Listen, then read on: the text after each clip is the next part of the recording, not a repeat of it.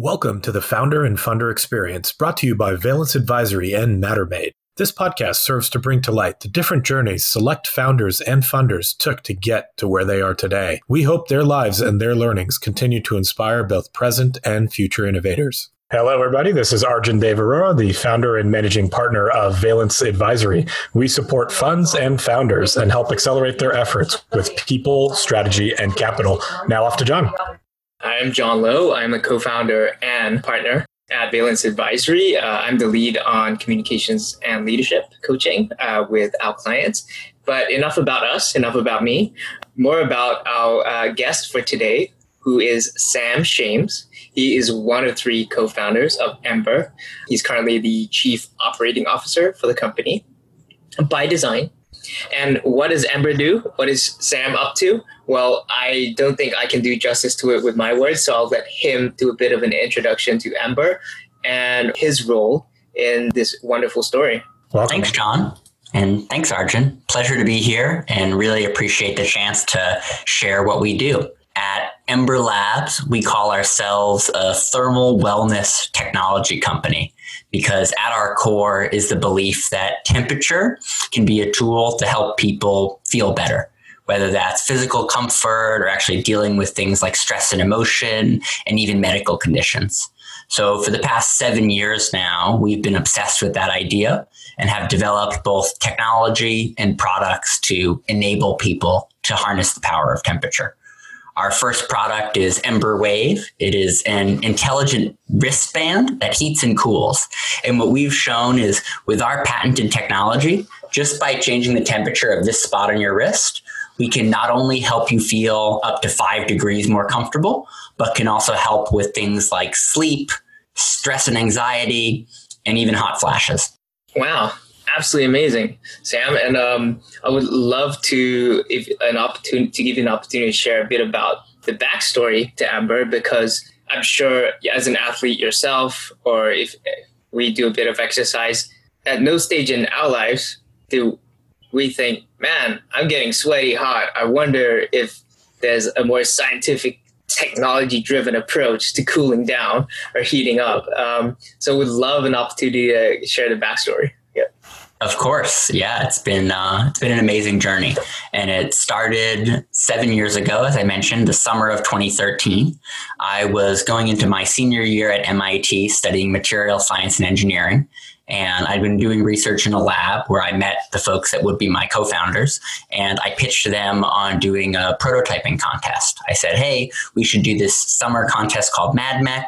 It'd be a great way to just prototype and have something to do over the summer besides our research. And, you know, best case scenario, we win the $10,000 grand prize and, and ride off into the sunset then during the contest, we came up with the idea from actually being consistently too cold in an over air conditioned lab in June. We kept having to put on sweatshirts and we thought, this is ridiculous. You know, this lab feels like a walk in fridge, and yet it's the middle of June. So we said, there's got to be a better way. Why can't we heat and cool ourselves directly? Not knowing if you know that would work out or if it was a particularly good idea but we built our first prototypes that summer. And what we discovered was that we were blown away by the magnitude of the effect of local sensation of temperature could have on how we felt overall. And you know, looking back now, that was our first introduction to actually the idea of temperature as a way to tap into the nervous system. And you know, you alluded to this in your, your question, John. Most people, when they think about temperature, they're thinking, you know, my core body temperature, right? I'm sweating because my core body temperature is elevated, or you know, I'm shivering because it's too low. And it's actually a little more nuanced than that which is to say your core body temperature doesn't really ever change except when you have a fever.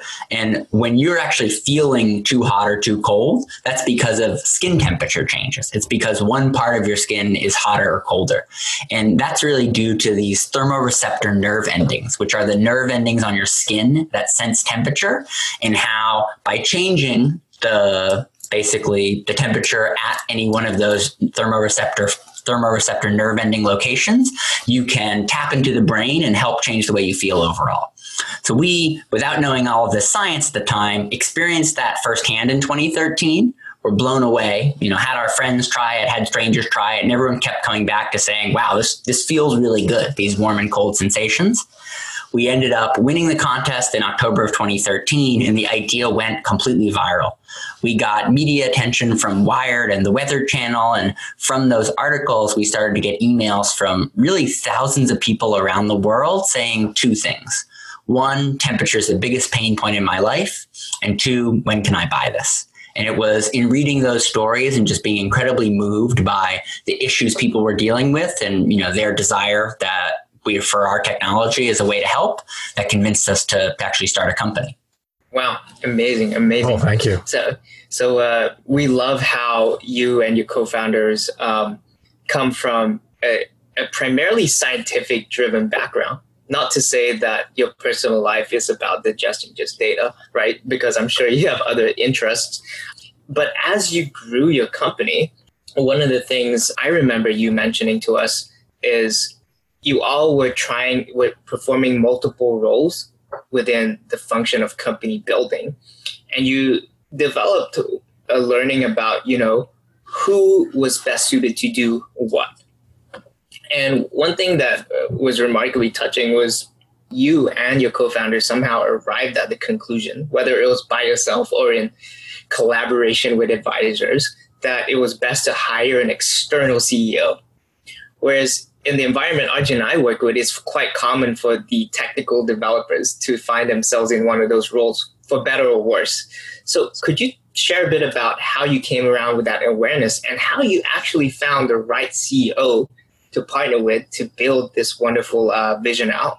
Absolutely. And it's a, a great question and an important inflection point in our company. So I think in many ways it goes back to if you were to draw up the ideal founding team for our company, it probably would have included zero material scientists, not three. You know, we had no embedded systems expertise, no software expertise, no mechanical engineering, and yet we were saying we were going to launch a consumer product.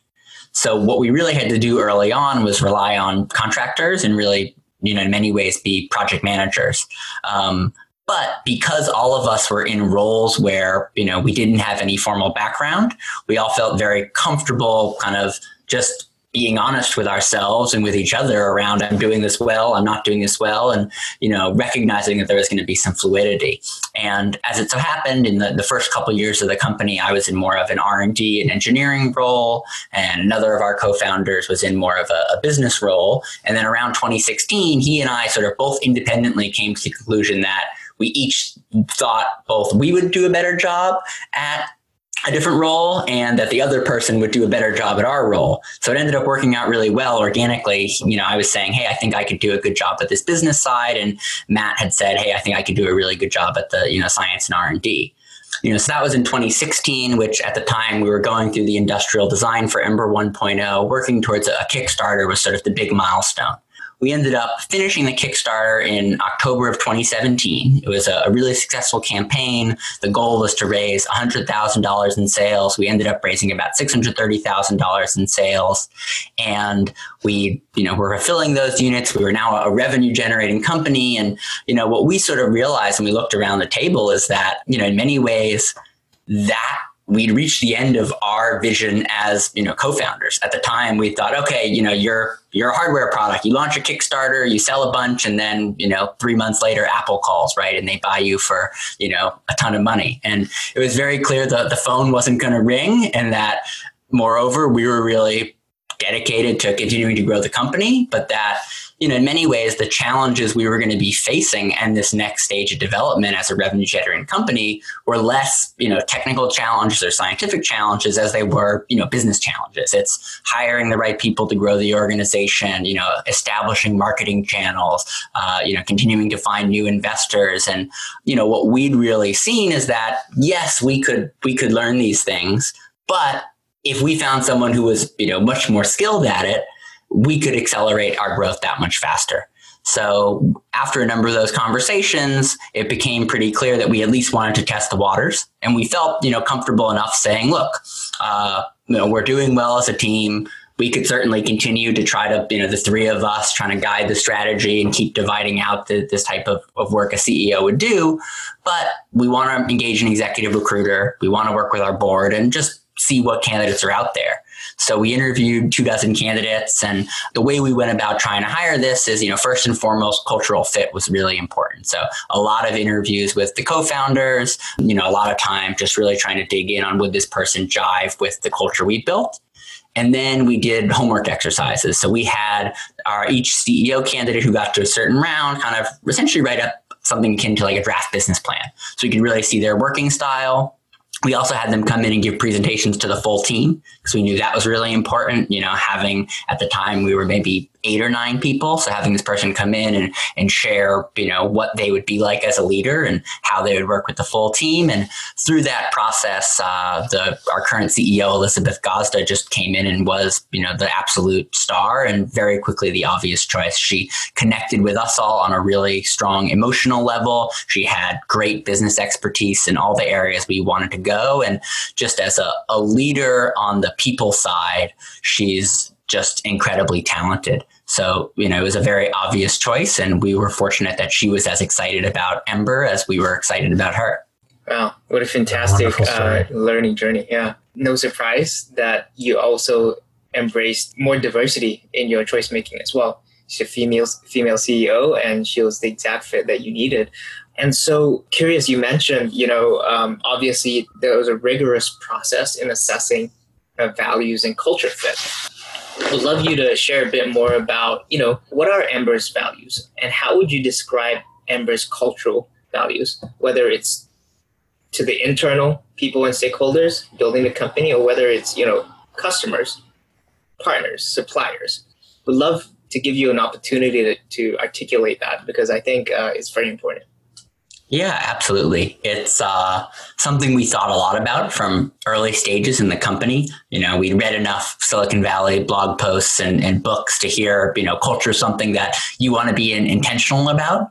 Um, that said, it's obviously evolved as the team has grown, but you know some things have remained really fundamental. So one of them is you know the core belief. Embr actually is an acronym. It stands for Environment, Mind, Body, Resonance, and for us, that's this fundamental belief that technology can and when it's at its best should make our lives better. It should make us feel better to you know improve our wellness. And in many ways we feel like a lot of technology over the last decade has fallen short of that potential but that there's this opportunity for well-designed technology to help us feel more in tune with our environments more connected to our emotions more in touch with you know how our body's feeling on a physical level. And of course we believe temperature is an important tool.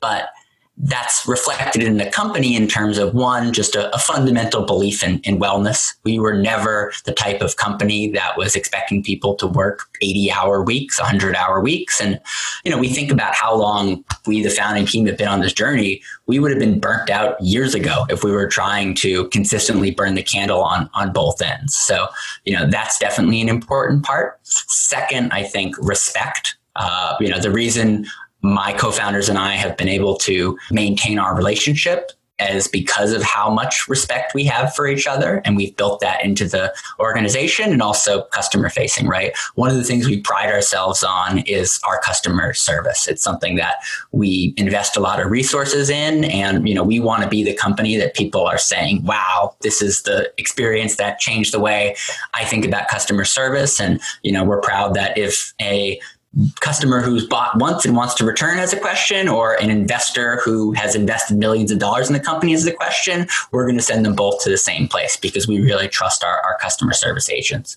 So, you know, respect is another important part. Uh, a third value that's really become essential for us is the idea of owning the game. So, you know, the idea that as a startup, right, there's all these things you can't control. You know, there's all these issues where you have to apply creative problem solving. But at the end of the day, it's, you know, it's less about following the rules than it is saying, look, we're going to own the game and we're going to find a way to, to get that done. So I think those are a few that are, are worth emphasizing.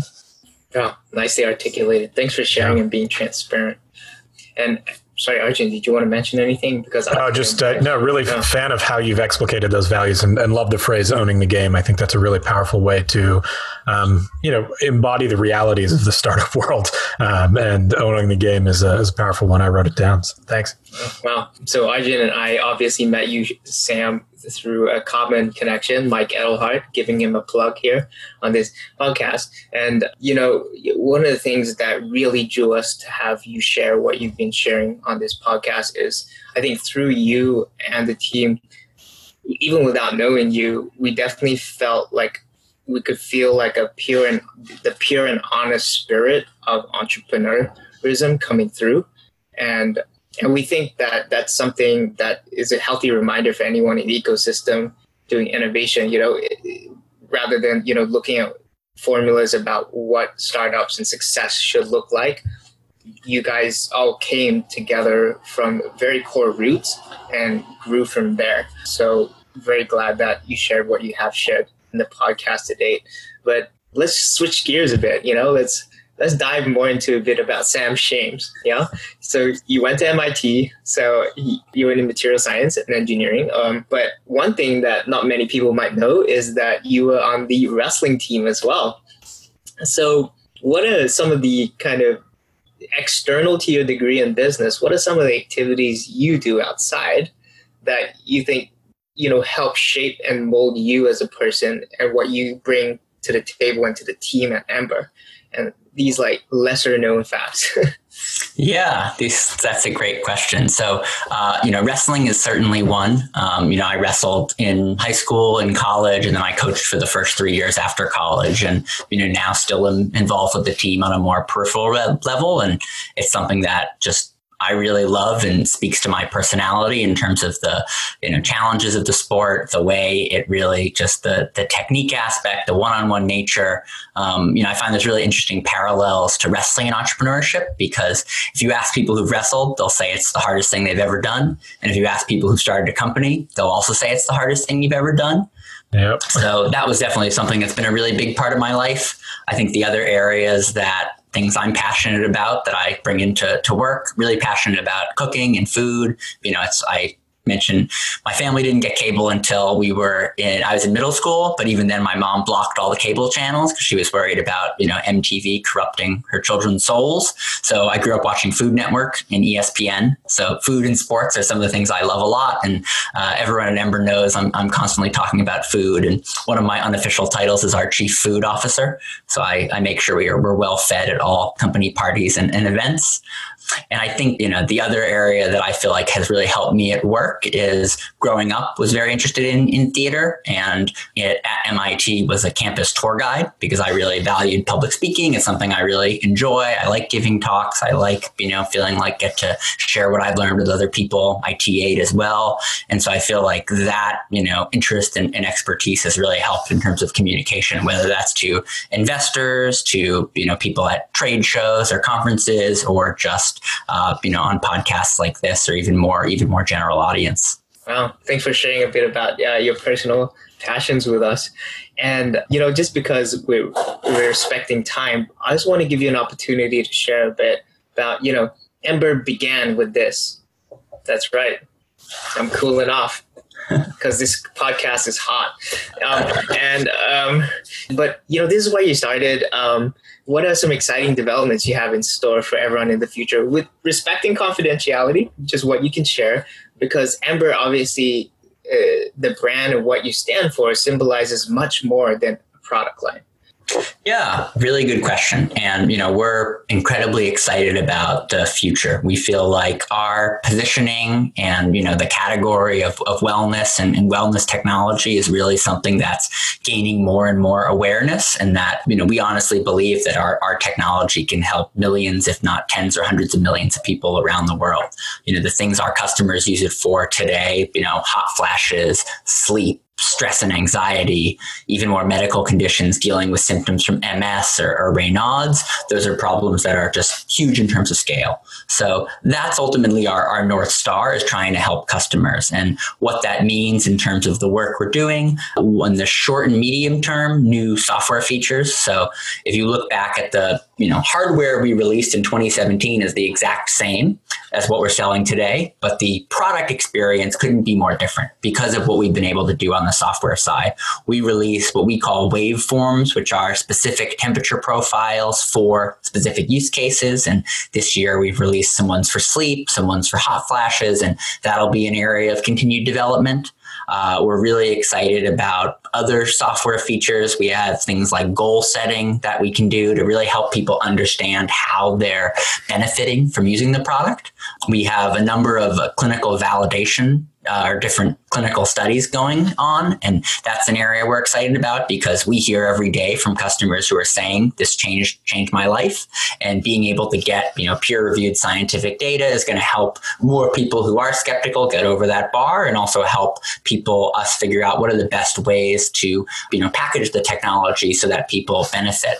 And then, you know, in the longer term, we're definitely working on new technology and, you know, new devices. So don't want to say too much about that, but we're really excited about the future of the ways in which we can deliver, you know, therapeutic temperature sensations to people. Wow, exciting times. We're very excited for uh, Embr's future. And I think that's a good place to leave it. But are there any final remarks or words you'd like to share with the audience and the viewers? I think the call to action for the viewers is just to maybe bring a little more mindfulness to your interactions with temperature in a daily life. Notice, for example, are you turning up the dial in the shower after a couple minutes in the morning? And is that because the sensation of temperature feels less strong or is that because you know the absolute temperature as measured by a thermometer is, is not as hot or the other advice i'll often give is as a really great thing in the thermal science literature called the diving response, which is basically how you can put ice cubes sort of right under your eyes or dunk your head in water. And in doing so, basically help reset your nervous system and really actually clear your head emotionally. So there's a great blog oh. post I wrote about it called Why I Dunk My Head in Freezing Water During Work and would encourage people, especially in a COVID world with a lot of external stresses, to consider trying a diving response next time you're maybe feeling a little more overwhelmed. Very cool. So, Thank you for uh, sharing that. That's exciting. All right.